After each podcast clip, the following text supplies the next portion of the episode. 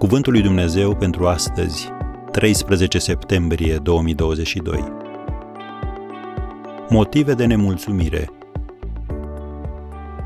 Au săpat puțuri crăpate care nu țin apă. Ieremia 2, versetul 13. Vom reflecta astăzi la nemulțumire și vom încerca să înțelegem motivele nemulțumirii noastre. Primul motiv de nemulțumire este căutarea fericirii în locuri greșite. Dumnezeu a spus, în Ieremia 2, versetul 13, poporul meu a săvârșit un îndoit păcat. M-au părăsit pe mine izvorul apelor vii și și-au săpat puțuri crăpate care nu țin apă. Am încheiat citatul. În interiorul inimii tale există un gol pe care numai Dumnezeu îl poate umple și El o va face dacă îl inviți înăuntru. Al doilea motiv de nemulțumire este eșecul în slujirea oamenilor. Modul în care ne comportăm cu ceilalți este deseori oglindirea sentimentelor pe care le avem față de noi înșine. Filozoful și poetul Eric Hoffer a spus: lucrul remarcabil este că noi ne iubim cu adevărat aproapele așa cum ne iubim pe noi înșine. Le facem celorlalți ceea ce ne facem nouă înșine. Îi urâm pe ceilalți când ne urâm pe noi înșine.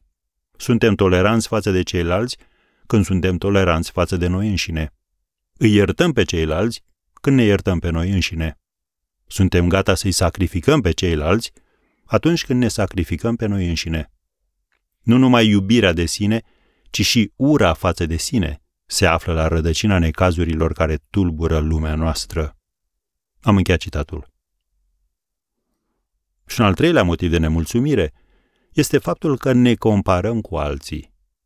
Apostolul Pavel scrie: bucurați-vă cu cei ce se bucură, în Romani 12, versetul 15. Când disprețuiești realizările cuiva sau nivelul lui de binecuvântare, bucuria se scurge din viața ta ca apa printr-o sită. De ce să nu ne comparăm cu alții?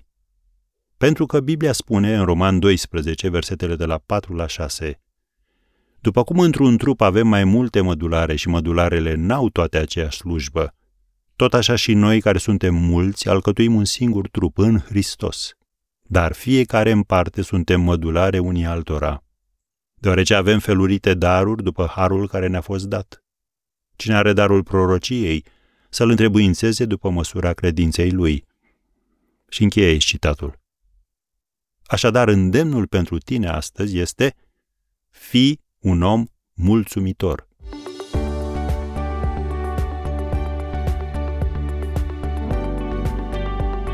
Ați ascultat Cuvântul lui Dumnezeu pentru astăzi, rubrica realizată în colaborare cu Fundația SEER România.